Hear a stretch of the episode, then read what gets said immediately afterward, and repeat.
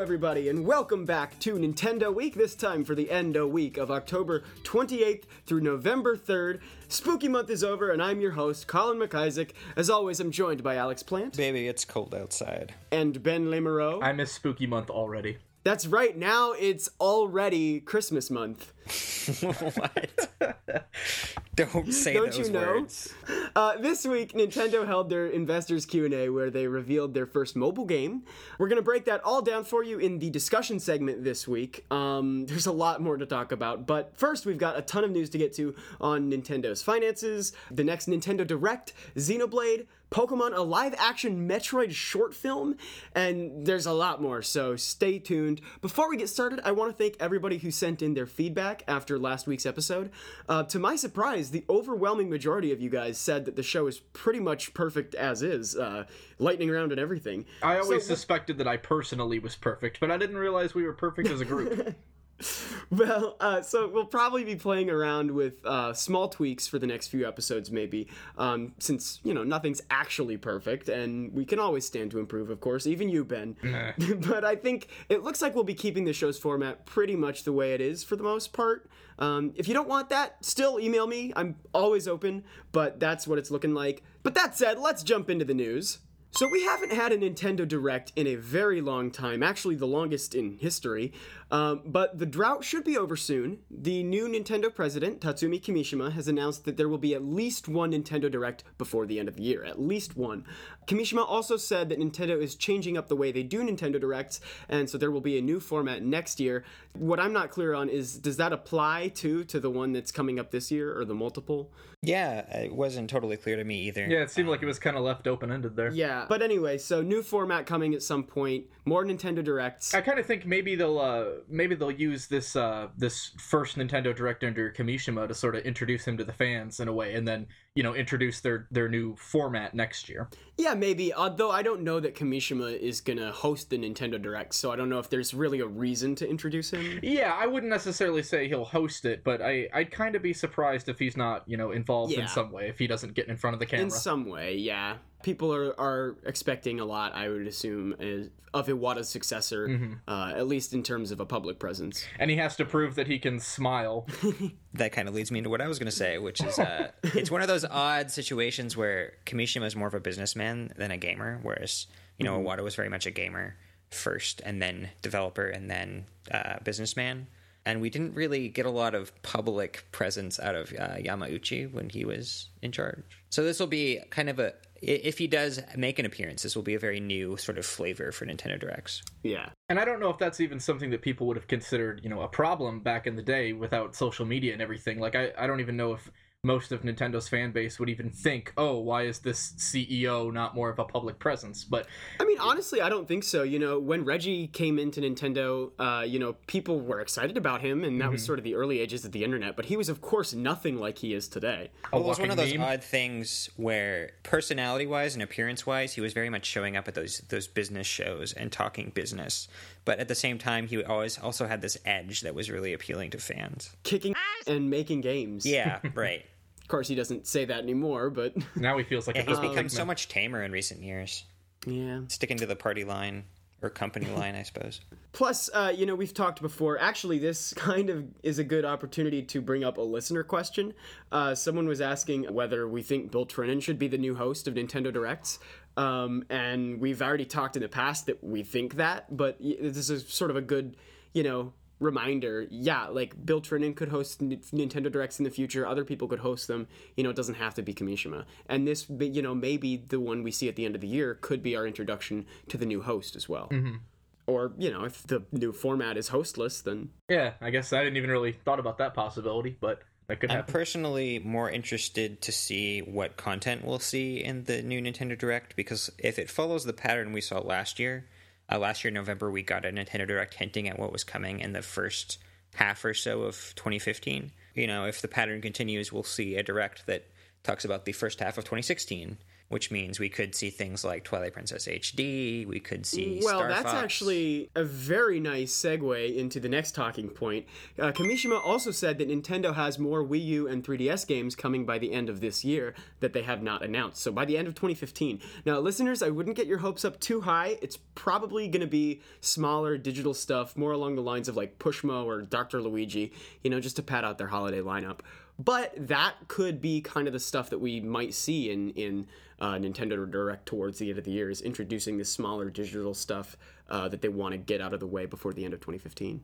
I guess it depends how much they feel like pushing out between now and the end of the year. I mean, the only big thing I could see them talking about that would be out before the end is maybe Twilight Princess HD if they want to do some kind of like quick and dirty drop it and get it out there for the holidays sort of release. Yeah. I know for Wind Waker HD they had that early digital release and then the physical version came out later. So Right. Uh, another great uh, segue. This is actually not a new talking point, but in the same presentation, uh, they showed a slide with a ton of Nintendo characters. They showed a new render of Link that we've seen snippets of before, but they showed a new render of Link uh, in the same pose as his Twilight Princess pose. Clearly the same like Twilight Princess model, kind of like art direction, but updated HD visuals. It was like a 3D render. You know, another hint of Twilight Princess HD? Question mark. Yeah, I mean, after what the data miners found, I'd be surprised if it's not announced. But I, I don't think it'll be launched this year. That seems like too big of a title to just shoehorn in at the end of the year with you know very very little lead up to it. The only thing that that gives me even the slightest suggestion that that could happen is, uh, according to the Wall Street Journal, uh, what Kimishima really said was that they're getting out these games to promote Wii U during the holiday period. And we've already seen uh, similar uh, renders of Twilight Princess HD Link appearing in stores. And so it seems like they're using Twilight Princess HD as a promotional sort of tool for this holiday. And that means maybe they'll be releasing it. I don't know, though. Yeah, could be. I mean, I kind of. I wouldn't be too surprised, Ben. I don't think it's necessarily happening, but I wouldn't be too surprised just considering they delayed Zelda U like several months ago. It took them six months to develop Wind Waker HD, including the software that they made to port GameCube games for, uh, to Wii U. Right. So, you know, it's not too much of a stretch to say that they could take about six months, maybe eight months, nine months. Uh, but, you know, when they delayed Zelda U, maybe have said, let's make an HD remake of Twilight Princess, release that in 2015 so that people have something, you know, to sort of make up for it. Oh yeah, it's certainly possible within that time frame that they put the game together. But from a marketing standpoint, I wouldn't say it. You know, it, it means it's not happening, but rather that I think it would be sort of a poor decision to wait until this late in the game to announce it. Yeah, if it's it going to be a holiday title, and especially if, like Alex said, that you know they're they're sort of using it to push Wii U because if you're going to use a game to push Wii U during the holidays, you should probably announce it before November. Oh yeah, I'm I'm totally with you there. Um, yeah, I think if it's happening, you know, Alex is you mentioned it could be maybe digital only for a little while. I think that is possible because that would give them more time. You know, they could release it more quickly uh, from when they're done uh, making the game rather than having to go through the manufacturing and, and shipping periods. Um, but yeah, it would be a weird move. I it would kind of be a Nintendo-y move maybe to say, "Hey, Nintendo Direct, Twilight Princess HD, it's out now. Get excited, everybody." Yeah, that But- that would be what I would expect if they were going to release it. yeah, if if if that's going to happen this year, that's how it's going to happen, I would say, but I am not sure it's going to happen this year or in that way. Yeah, Nintendo is in one of those sort of who knows sorts of positions because they did like earlier this year launch the new Nintendo 3DS in North America with like less than a month's notice. So Yeah. Mm-hmm. Yeah. who knows what. Nintendo will do? Who knows? well, before we move on to news about Nintendo's actual games that we know about, we've got one more story in the state of the company. Nintendo released its second quarter earnings report this week, revealing tons of financial data and sales stats. So here's a quick overview. Uh, they made about $26 million in profits last quarter. They've now got about 4.3 billion in the bank and $9 billion in current assets. Uh, Nintendo has sold over 21 million amiibo worldwide, and Link is the most popular one in the West. They've sold 2.42 million copies of Splatoon, over 2 million copies of Happy Home Designer, and nearly 2 million copies of Super Mario Maker. They sold around 1.27 million units of the 3DS and 11 million 3DS games last quarter. Meanwhile, Wii U sold over 69 million games and 10.73 million consoles. Now, to put this all in perspective, that means that Wii U has just now outsold the Sega Dreamcast, the famously company crashing console for Sega. I mean, it's Um, a milestone, right? To Dreamcast's credit, it achieved this sales figure quicker than Wii U did. Uh, but yeah, I mean, sad. obviously Nintendo's in a lot better of a financial situation right now than Sega was then, so Wii U's not going to kill the company. yeah, that's that's the big But, thing is that you know- Nintendo, you know, like we just said, they have a 4.3 billion dollar safety net when it comes to their bank Yeah. account. So Yeah. So I mean, you know, their their sales are not looking great. The sales are in fact looking pretty bad. But you know, with all the new mobile stuff and NX on the horizon, we have no idea how those could be affected. Uh, you know, just just remember, 10.73 million consoles is not a number to be proud of, Nintendo fans. Well, yeah, it's been almost three years at this point. Yeah, that's, that's yeah. like that's like three and a half million a year tops. Yeah, like, it's that's bad. terrible.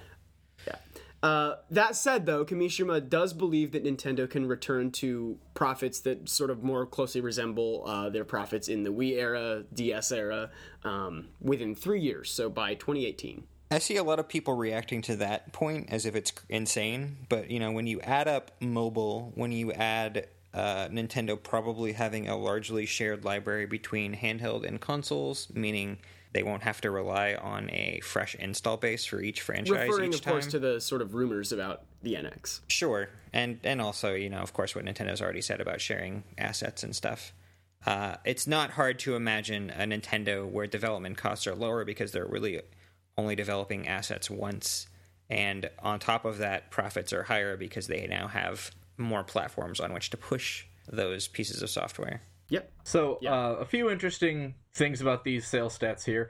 Uh, Nintendo sold about 50% more amiibo over the last three months than over the previous three months. And during their uh, their their previous earnings call, they said that they were going to double and triple their uh, sales estimates for amiibo and therefore ship more so that they would have uh, less shortages. And it looks like, I mean, you know, we only have one quarter to compare, but it looks like that's helped substantially because, you know, like I said, it increased their amiibo sales on a quarter to quarter basis by about 50% hopefully that's you know something we we see them continue to do going forward is keep the amiibo stock levels high and therefore keep the amiibo sales high because you know those are you know they're they're clearly helping out with the finances because Nintendo's not selling a ton of games but they're staying profitable.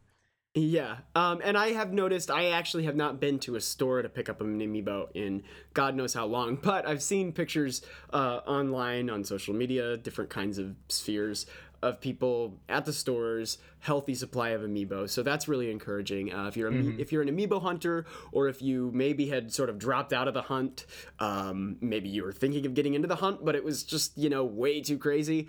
Uh, you know, maybe consider taking a look at it again because things are seem to be in a lot healthier supply. With the most recent wave, just from my personal experience, um, I managed to grab a couple Yarn Yoshi amiibo. I managed to grab Ganondorf Olimar and someone else. I forgot who. Um, so it's it's been a lot less crazy. I haven't had as much luck as I've seen some people have online. Like I didn't find any shulks in stores, uh, despite the fact that they extended it to more stores and removed the exclusivity. But Did that cause you to sulk? it caused me to import.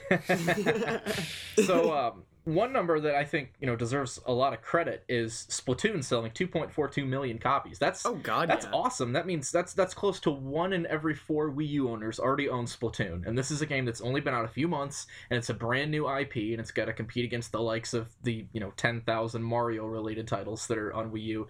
So that's that's just really incredible that it's it's been able to perform so well so quickly. And then you know both Yeah. both Animal Crossing and Super Mario Maker were able to sell about two million copies in a very short period of time as well. So Nintendo's not moving consoles anywhere near what they'd like to, but they do have some pretty successful first party titles that are racking up the sales quickly. And I, w- I was a little surprised to see Happy Home Designer do so well out of the gate, just because it's you know it's it's different and it doesn't have as much content to it, and you have to buy peripherals to go along with it as well. But you know, two million pretty quickly. Yeah, I was a little surprised too, but then I, you know, Animal Crossing is huge, especially in Japan, uh, and you know, it's been I think three years now since New Leaf, so I was initially surprised, but then sort of thinking back on it, eh, makes sense. The arcade version of Pokken Tournament recently received a surprise update that included a new form for Mewtwo. Footage has surfaced showing a special boss battle between Gengar and this new form, which is labeled as Dark Mewtwo.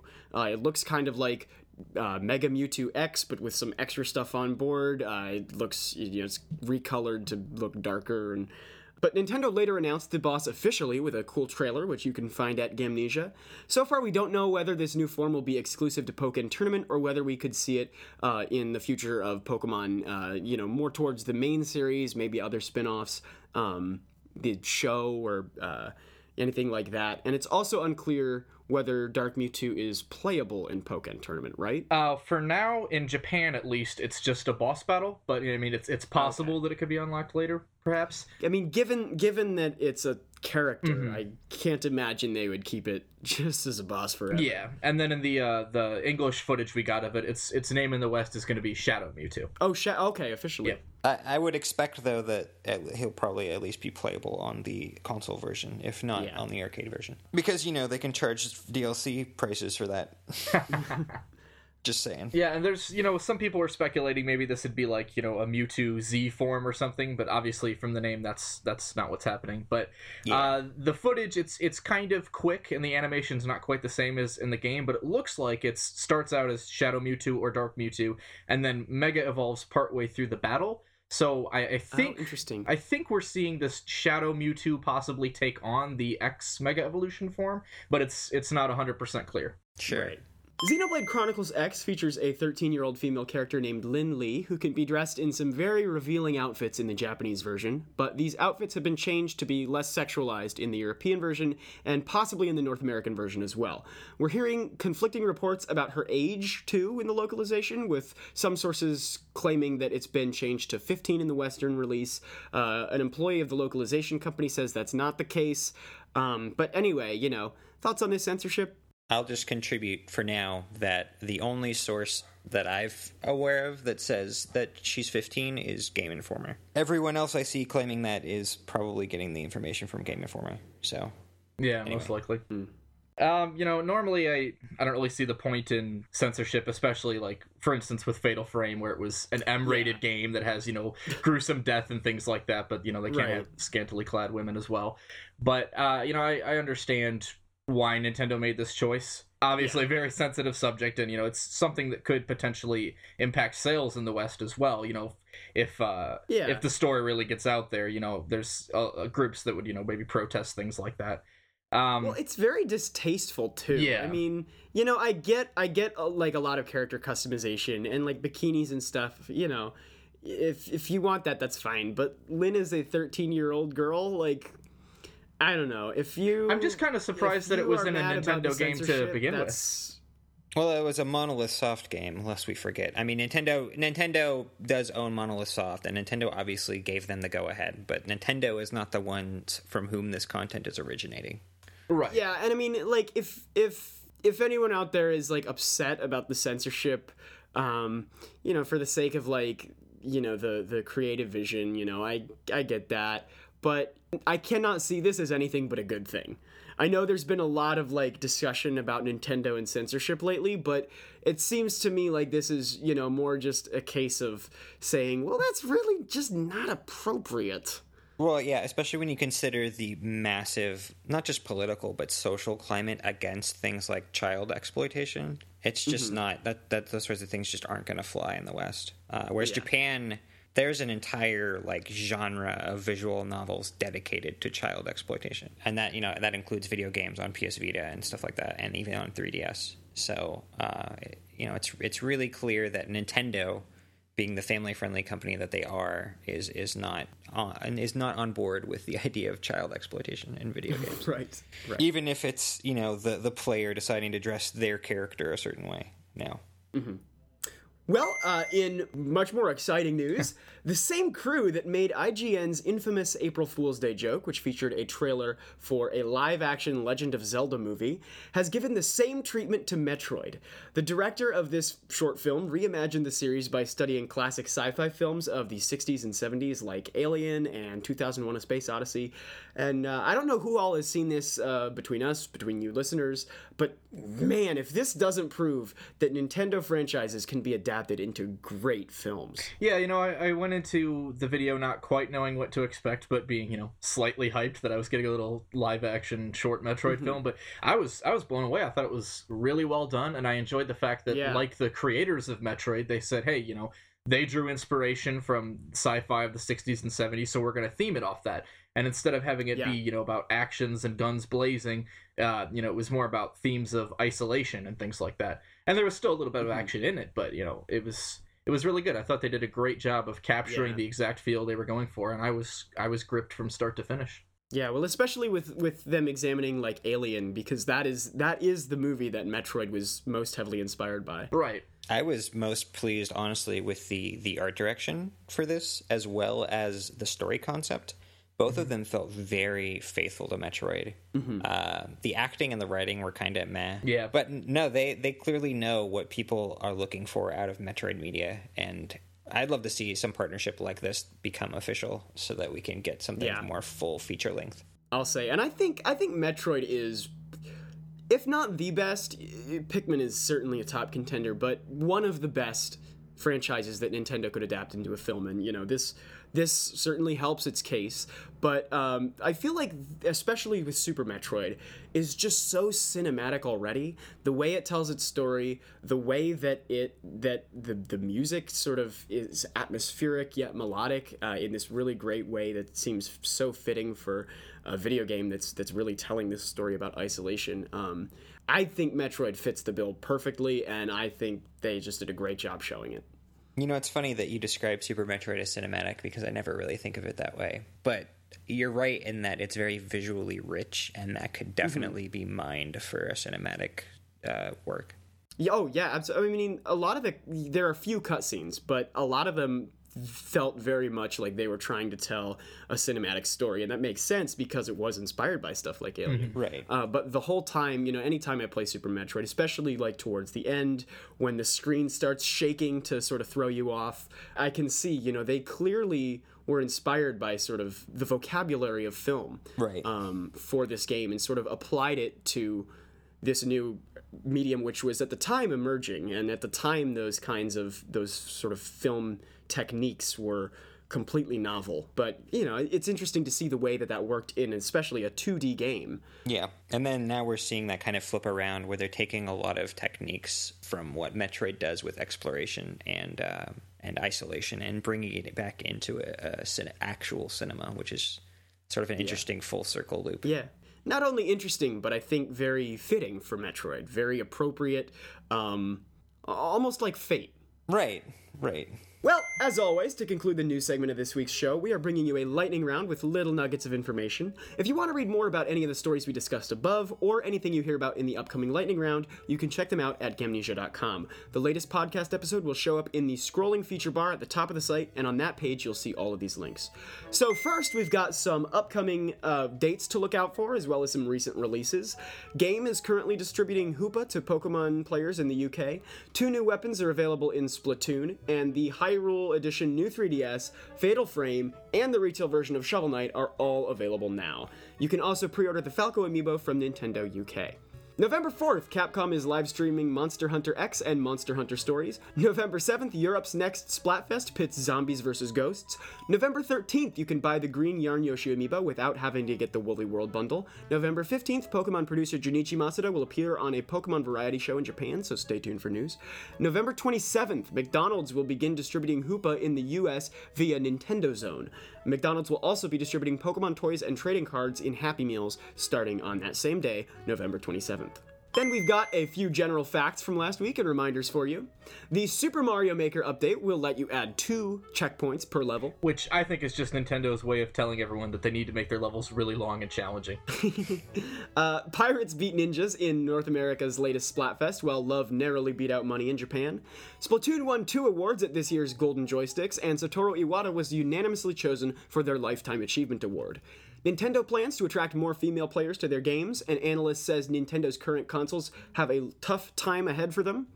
Another says Nintendo's mobile plans could generate 6 billion yen in profits a year, and Miyamoto says that Nintendo will push their IP, quote, far more aggressively with NX. The Nintendo eShop has fully incorporated a rating system that works more quickly across multiple regions. The developer of Gunman Clive ported Gunman Clive to the original Game Boy for a free demo, and you can play that now on emulators. There's also now a Nintendo 64 emulator for Android smartwatches. Now, when I first heard the story, I thought there's no possible way there could be a market for that. But then I remembered that I could play GoldenEye and check my watch while I check my watch, and obviously I have to do that. A fan modded Falco and Bomberman into the original Smash Bros., and another one eh, modded Xenoblade Chronicles 3D to run on the original models of the 3DS. And yeah, Nintendo was not wrong. It runs crazy slow. You can check that out if you'd like at Gamnesia. Also, pre ordering a Xenoblade Chronicles X at Best Buy will get you $10 worth of pizza. Triforce Heroes debuted at number one in Japan, but it failed to boost 3DS sales. Perfectly in line with expectations. Sonic 1 and 2 have both been removed from the Wii Virtual Console in Japan.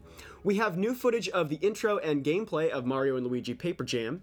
Viz Media says that Yokai Watch is going to be the next Pokemon. Appropriately, you can get a Pokemon game 50% off when you buy Yokai Watch at Best Buy. And if you're still not sure whether you're interested in Yokai Watch, you can check out 30 minutes of gameplay, exploring the world, checking out the battle system, helping you make up your mind. And Ben, by the way, we played the Yokai Watch demo at E3. We recommend it, at least for now, right? Yeah, I mean, it seemed pretty fun. I was particularly impressed with how smooth and polished the visuals are. And the demo's actually available on the eShop too, if you're listening and want to check that out. Also, I want to plug something real quick, uh, listeners. Um, this article was released way too uh, soon before recording the podcast episode, so we unfortunately didn't have the time to make it a dis- good discussion point this week. We'll be talking about it next week.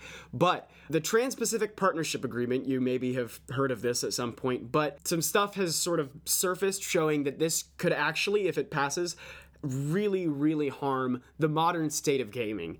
Um, you know whether that would ultimately be morally right or or ultimately change the industry for the better or worse is up for debate, but basically a lot of the things that gaming culture values right now will be punishable by law under this act. So make sure read up on that uh, if you're interested. Find out you know a little bit more about how you can help sort of prevent those kinds of things from happening. And a quick comment to give some people some context. If you remember the SOPA law that was circulating a couple years back, uh, a lot of these provisions are very similar to that, and they would apply Yeah. across the Pacific, so Asia and yeah, the United States. all around the world. So that is the end of this week's news segment. Stay tuned because we are going to be talking about Miitomo, Miitomo maybe, uh, Nintendo's unusual mobile plan, um, very unexpected, and so we'll have some good discussion from that uh, about the investors Q and A. So be sure to stay tuned.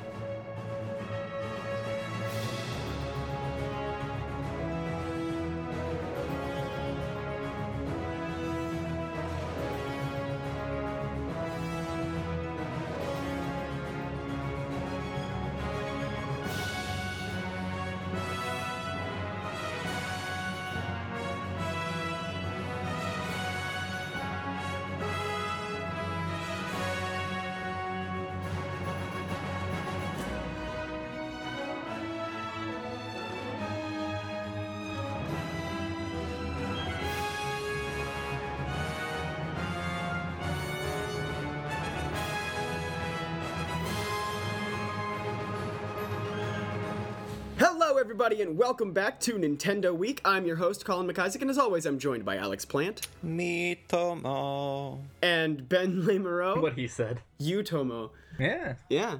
During Nintendo's second quarter investor briefing, which happened uh, just recently, President Tatsumi Kimishima announced Miitomo, or Miitomo. Not exactly sure how it's pronounced, but it is Nintendo's first mobile app. In Miitomo, you design a Mii and then you answer questions about yourself. It will prompt you questions sometimes, and your Mii will automatically interact with other Miis in your friends list, sharing that information Uh, I believe it can also interact with certain strangers, maybe if you pass them a certain number of times. Although maybe I just heard that as speculation. Um, either way, before we even knew anything about this game, Kimishima announced that it is delayed until March 2016 instead of coming out by the end of this year. Um, they explained that the reasons for the delay include improving the application and to optimize the overall smart device business.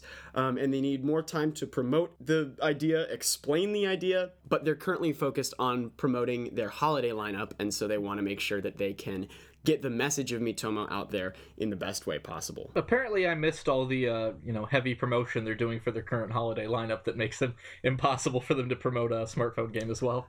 I mean, I think it's really more about that second part of the overall smart Yeah. device business because this does not look like the game that that they were saying it would be. Um, and you know, we'll talk about this more in the future. Obviously, they've got like what four, five, six, maybe months of work left on this thing s- before it comes out. So, uh, you know, I'm sure we'll see it undergo some big changes, big, uh, become a much deeper experience than we understand it to be now. But yeah, I mean, I, I think it was really more about completing the game and making sure that this can lead their smart device business. Because right now, it certainly does not look like it can. I actually have been thinking a lot about Miitomo since it was announced.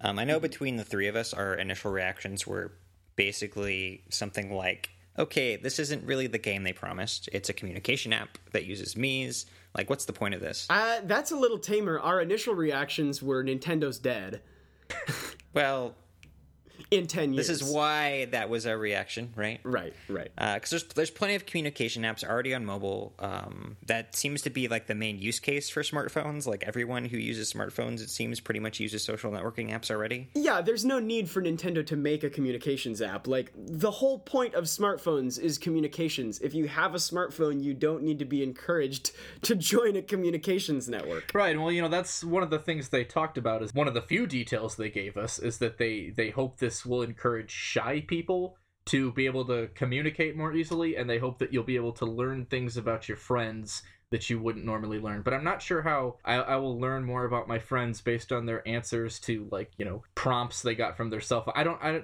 I don't know. I don't see that happening. I don't see myself learning anything about my friends from this game.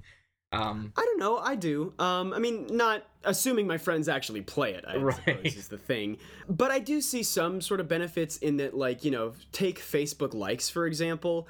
Only people who stalk each other's Facebook pages, you know, will see, oh, hey, you liked The Office on Facebook? I love The Office. Did you like it on Facebook because you love it or just because you saw it and it was okay?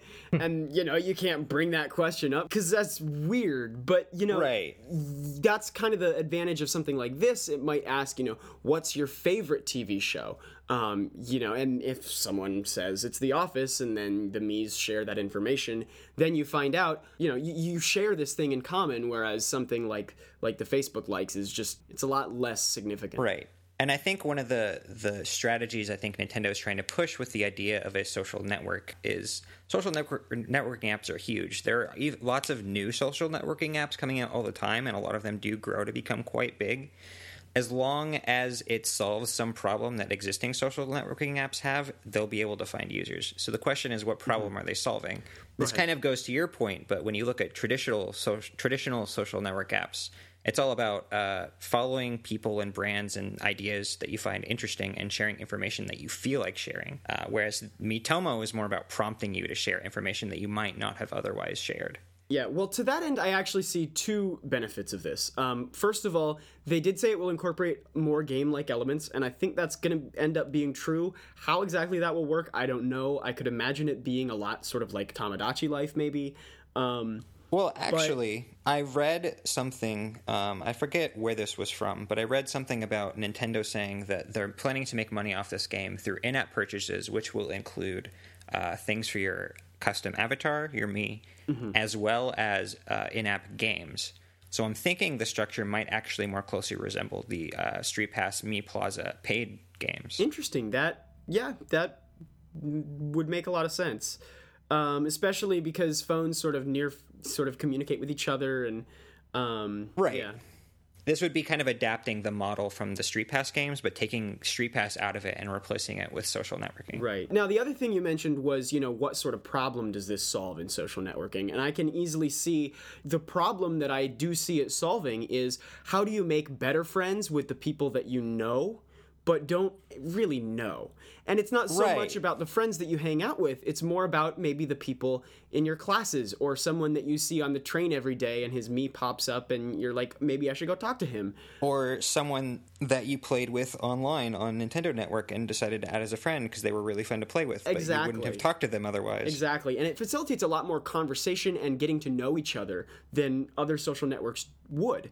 Um, and so I can see that being really beneficial, of course, if they pull it off correctly. The question, though, is will it be able to attract new users? Hopefully it will, but if if that kind of social networking service is wrapped up within a sort of more game-like environment, I don't know that it will work so well. It might. Um, I'm remain optimistic. Uh, certainly a lot more optimistic than I was when I first heard about these announcements. But um, I mean, I, I think I, I can see a situation in which it does solve those problems, it does it well, and it can attract people. Uh, question is whether that sort of situation will turn out to be the real situation. Yeah. Yeah, and you know, both of you talked about how the the finished product is likely to be, you know, much more fleshed out, have, you know, in-app purchases and mini games and you know, just something more than just oh, hey, let's have our Mii's interact with each other. And I I kind of feel like maybe it was a mistake for Nintendo to trot it out if they didn't have any of that content yet to show because you know even before they announced the game the first thing they announced is oh yeah by the way that mobile game we promised that we'd talk about it's delayed and then a little bit later they came Yeah. back to it and said oh by the way here's what it is and it's gonna have some extra stuff but we can't talk about that yet and you know i Yeah. the investors have been pushing for this for so long that to you know finally come to them and say okay here's our mobile announcements but we can't tell you anything and it's delayed yeah, I, I don't know if, if there was a, a a worse way they could have handled that. Yeah, the stock plummeted by 10%, even more, on, like immediately uh, when they said that. Um, DeNA's stock dropped even harder. Like they, the investors were were really looking for some good news here, and the news that they came with with Miitomo is basically we have this really abstract concept. It's going to take us six more months to first of all explain it to the world, but more importantly, for us to figure out what it is. Yeah, like I think what they were going for with the announcement was, oh hey, we're making a social networking app, which is cool because social networking apps are really popular and a lot of people are making lots of money off of them.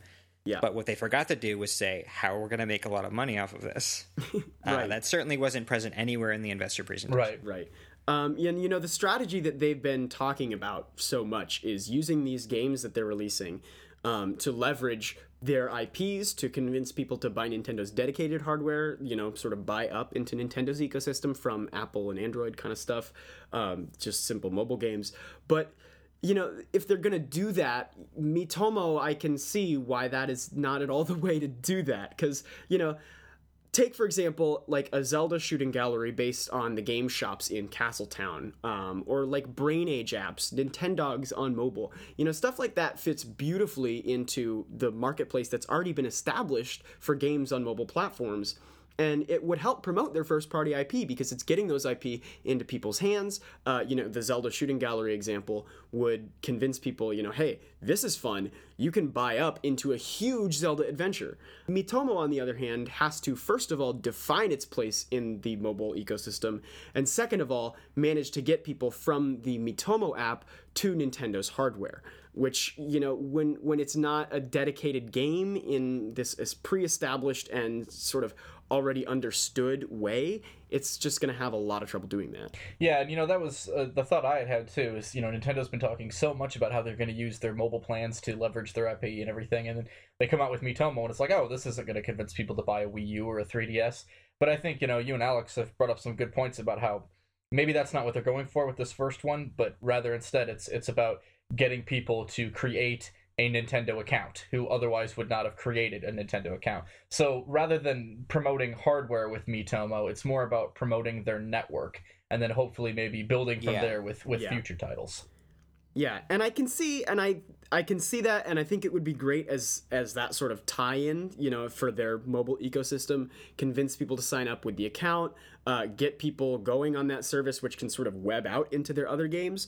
But I think they would need to have several games out on the market first, or at least sort of released in a similar time period. Whereas, you know I, I don't think this is going to work in that way if they do it as their first game because it sort of needs to tie into those other kinds of things. It needs to tie into the way that their account system works on their future hardware. It needs to tie into the way that their account system works for future mobile games that they're making. If they're just releasing this sort of this sort of cloud system first, then it's not going to have any of these other facets of its plan, like the hardware, like the other game software, uh, to get people interested in this sort of platform.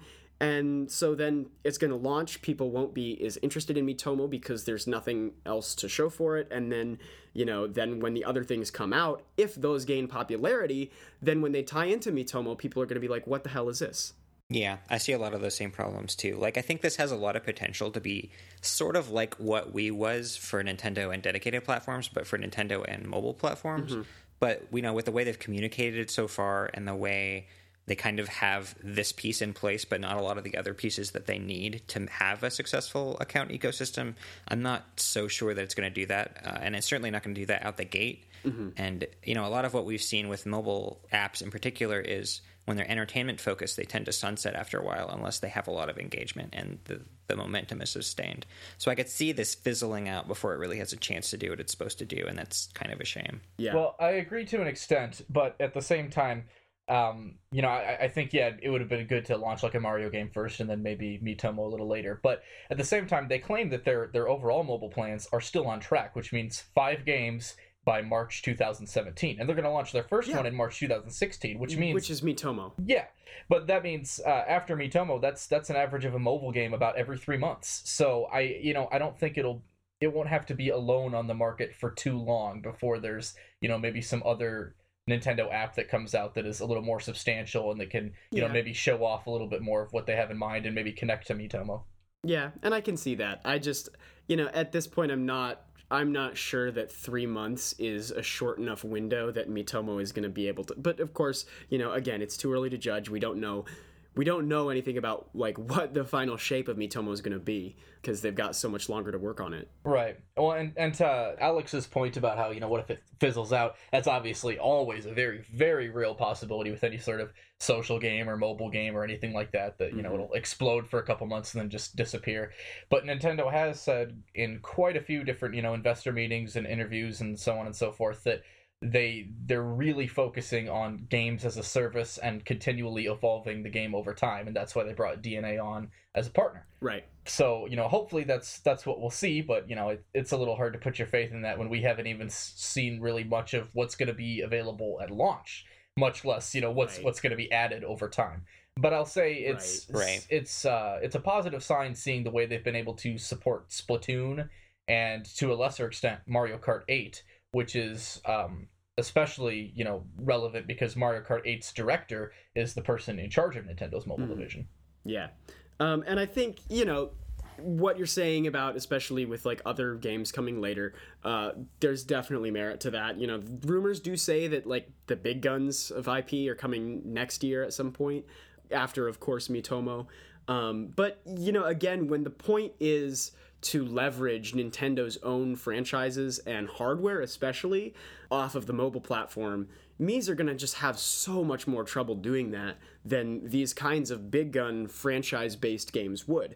Because, um, you know, the point of Mii's is to be avatars that represent you and communicate with each other on Nintendo's hardware.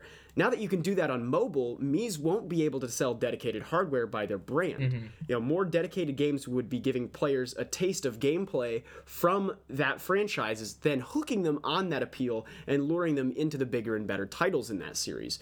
But the biggest and best title that Mii's have is Tomodachi Life, and Miitomo already looks like it could be bigger and better than Tomodachi Life. So, you know, it's kind of this twofold, uh, not failure, of course, because again, we, we don't know what this is going to look like in the end, but, but this twofold problem where the Miis won't be able to convince people to buy up. And because this is the first property that they're introducing on mobile, nobody will be buying up from mobile to their platforms, which is going to put a damper on the rest of their sort of plans to do that.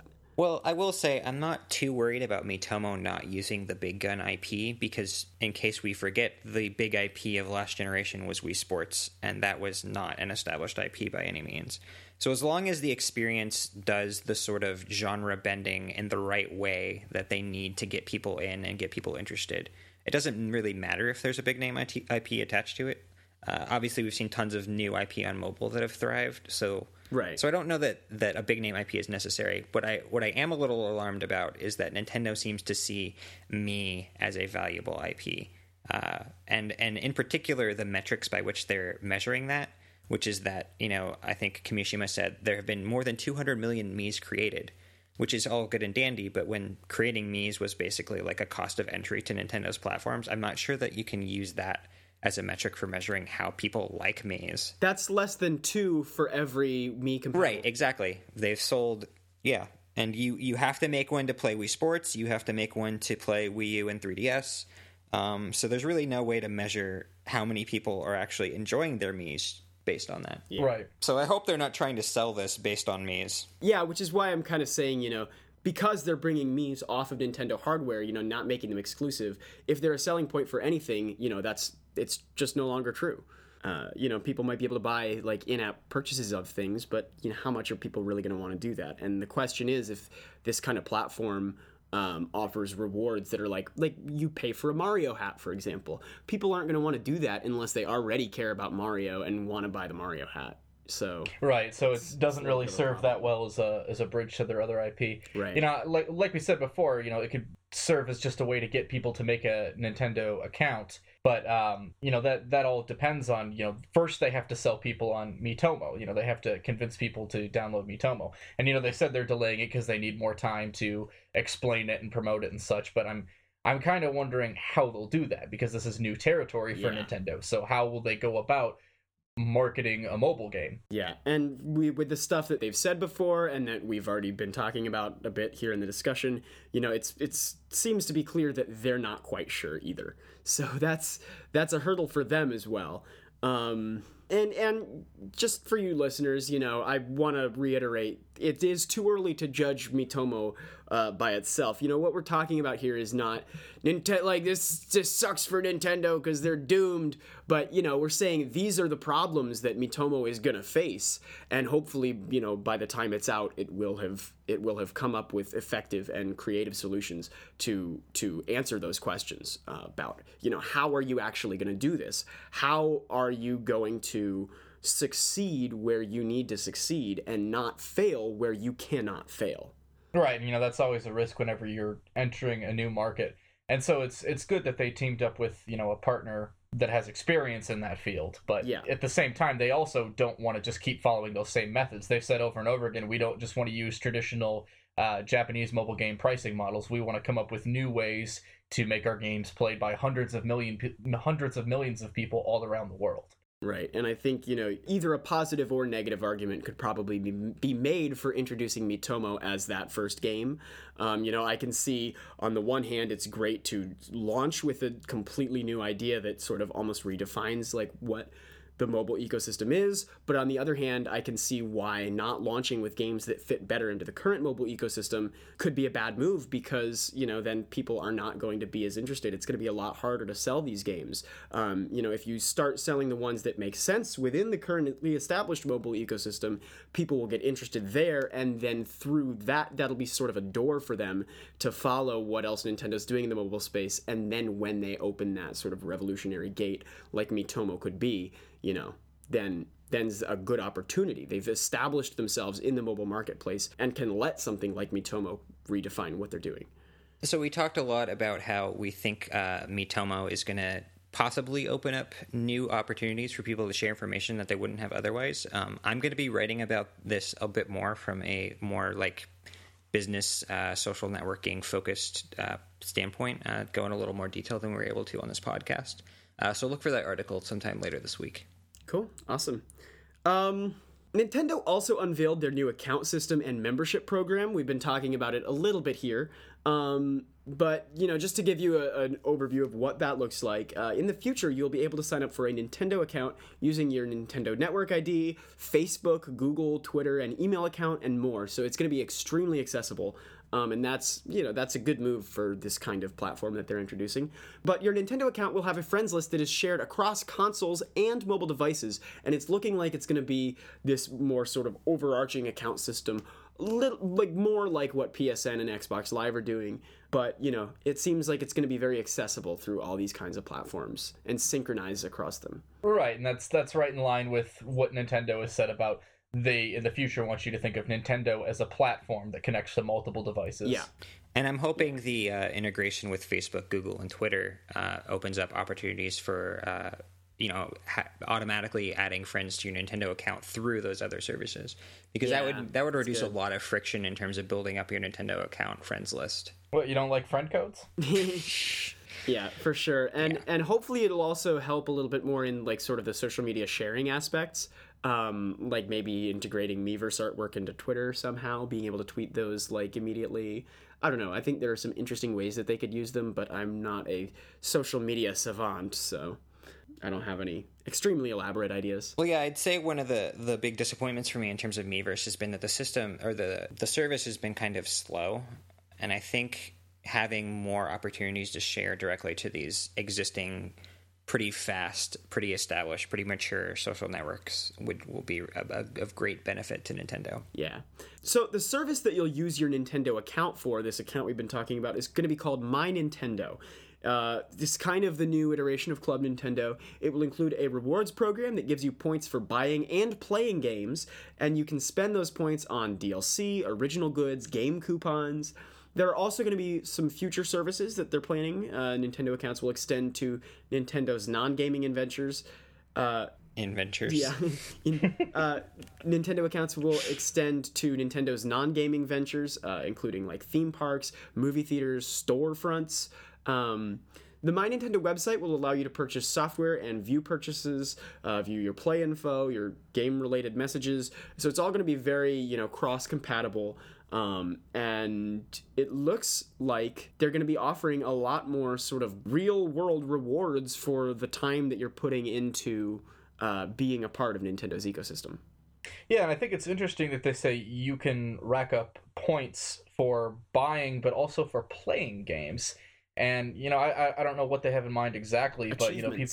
People. Yeah, that, well, that's, Yeah, that's where I was I was going. is that I'm hoping that there's a you know a, an actual universal achievement system, and that achievements can also unlock you know store credit. Essentially, I think that would be a, a really interesting idea that you know especially promotes just really you know holding on to your Nintendo games and digging into them, and you know just getting every last item and everything because there's there's actually a monetary reward for mm-hmm. it. Well, yeah, and there's something to be said about, especially for games that that you know players can really sink their teeth into. Not even necessarily in terms of depth, just in terms of dedicated playtime. Like Hyrule Warriors is a great example of a game that, if you play it for hours and hours and hours on end, doing everything you possibly can, your gameplay experience is really not any different between hour twenty and hour twenty thousand.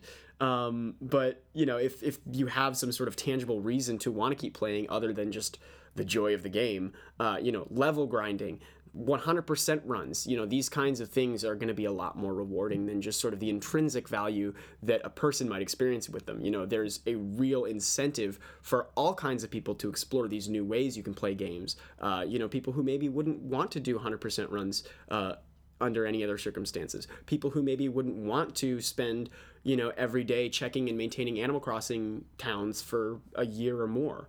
Um, you know, they have reasons to come back and, and visit these kinds of things and do more than they normally would. Yeah, I think that's a very Nintendo like sort of incentive because they really love it when you experience all of their games. Uh, I guess I guess the other nice benefit is for people who are already completionists. They're probably also the kinds of people who buy a lot of Nintendo games, and so this is sort of a way of rewarding them for their loyalty. Which any good loyalty program should do. Yeah, So- well, and I think the the sort of the gameplay uh, rewards is another great way to, to reward loyalty because I think you know pouring hours of gameplay into a game is is I would say is a better measure of loyalty than just buying several games because there are lots of games Nintendo makes that are not good and don't deserve my loyalty. Um, Mario. Tennis Ultra Smash. Hey, there are plenty of games. It's that- true. but um you know so i think there's something to be said about the way nintendo's looking about this. You know it's not only about uh, pouring your money into our pockets and then we will give you some dlc points. Uh, it's about pouring your time pouring your care pouring your attention pouring your dedication and pouring your life into these things and we'll reward you for it um, you know it's not just about the sort of financial relationship it's about the personal relationship between the customer and the company. And you know with a company that's so personal as nintendo uh, whose fans are so personally uh, dedicated to and and passionate about these kinds of games you know there really is no better thing they could do. Very appropriate i think. Very fitting very good This might be something that a lot of people take for granted, but because Nintendo didn't mention it, I'm going to call it out anyway. And that is that it would be really nice to see uh, native apps, native mobile apps in particular, that are wrapped around these kinds of things. Uh, so, for example, a mobile version of the eShop or a mobile version of just a membership rewards sort of access point uh, maybe some mobile app that they you can use at Nintendo theme parks. Um, they haven't talked about these things. Uh, I think a lot of people are assuming that they might happen. Um, if they expect their account service to be useful for these kinds of things, this is something they really need to do. Because I know personally, I haven't purchased a PlayStation game in a long time that I didn't purchase through the PlayStation app. Um, so I would love to have that kind of uh, you know easy access, easy convenient access to Nintendo services as well. yeah Yeah, and like you said, you can't really take it for granted just because you know they they didn't say that, but you know they did partner up with DeNA, and DeNA is helping them with all their networking stuff, not just you know the mobile games, but you know anything Nintendo network related, essentially. So I'm I'm hoping that that's that's exactly what we will see. That you know DeNA will use their expertise in that area and you know push that sort of thing. Yeah, and I mean, I, I don't think that Nintendo is so blind to the current state of like technology, uh, so as to think that you know browser features will work on you know to support these kinds of things. Have people go through their web browser on their phone and and do all that. I think they will release apps. Um, they haven't said anything about it, but Well, you know, it's it's 2015 and they still don't have an eShop app. yeah, but You know, Yeah, but I mean, I think that's that's naturally coming with this this account system thing. Um, you know, it's, I hope so. It was short sighted of them not to do it before, but you know, when you think about just how clunky Nintendo's online infrastructure is all across the board, you know, it really makes sense that that they would sort of hold back and release those kinds of things when they're doing this complete overhaul of their system, like the Nintendo account is, uh, rather than try to shoot, squeeze all these things together when you know 3DSs still have friend codes and and the friends lists Yeah. are different across the different platforms, and you can't even like you can hard like you don't even log into your account online. The the licenses are tied to the consoles, not the user accounts. Like my God, there's just so many ridiculous things that they're doing. Um, and I think they're solving those all at once with this Nintendo account thing. I don't think they're gonna keep fumbling in their their sort of old ways um, with this with this kind of thing, um, unless it's very minor details. Something as important as mobile apps for these these services. I, I think they're gonna do it. So, speaking of things that we hope they solve all at once with their new account system, there are a lot of other things that they didn't really mention when they announced the account system. Uh, I wrote an article talking about these things. Yes, you can check that out at Gamnesia.com if you're interested in reading. Uh, some of those things include like support for cross-buy for virtual console games, um, support for logging in on a friend system or transferring your account to a different system, uh, including your games and licenses. And save data. They're syncing save data to the cloud, and that may be working with Miis. And That was actually really surprising. but I think it's very fitting, and I think it's also telling. I think they might be doing the cross buy for virtual console stuff. I mean, unless the NX games are really going to push um, save data over the cloud, and it could be for digital games, I suppose. But I think that's the strongest hint we have to cross buy virtual console. Yeah, no, I agree. And it would really be a shame if they didn't have it. Yeah, Yeah, well, especially since so many people were asking for it, and since it will now be very technically feasible. yeah. I'm more concerned, I guess, about the whole idea of logging in with your account on a system that you may not own or that you may have just purchased, even though you already owned one before. Because this is one of those situations where Nintendo's been very behind the times and very kind of stubborn about uh, how they've been dealing with these problems. So I, I want to know what you guys think. Do you think they're they're gonna uh, they're gonna fix that with with NX in their new account system? I think they've been hearing so many cries about it that they have to. Yeah, Um, again, I, I just don't think that they're they're short sighted enough to keep screwing that up that badly. Well, and I can't imagine if they're partnering with DeNA that DeNA is not going to Yeah. tell them, you know, you need to be doing this. Yeah, yeah, Um, and especially with the the comparisons they've already made to platforms like iOS and Android. yeah. Once you make that comparison, you can't turn back. You have to deliver.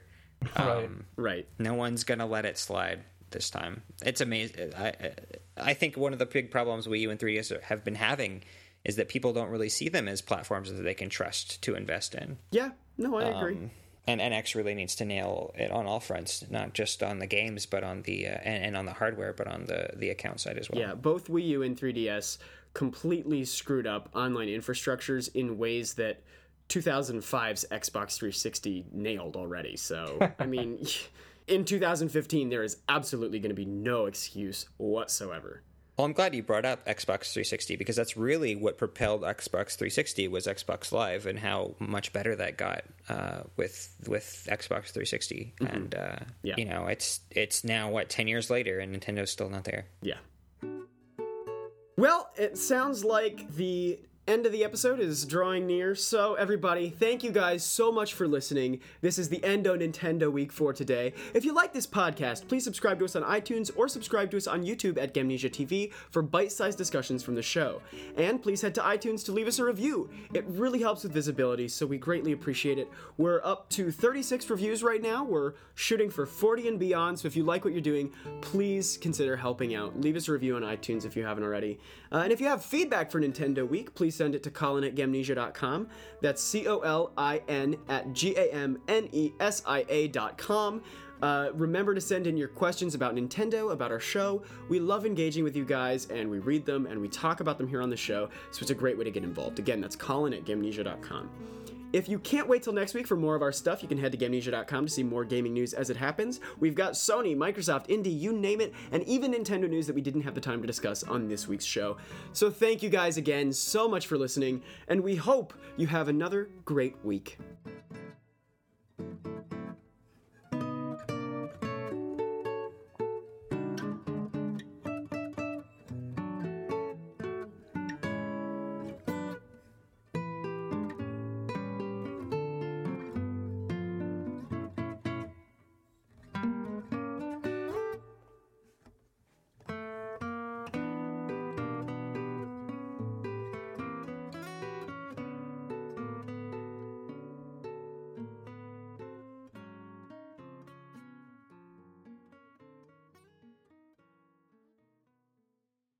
Another analyst says that Nintendo's mobile plans could generate another mobile.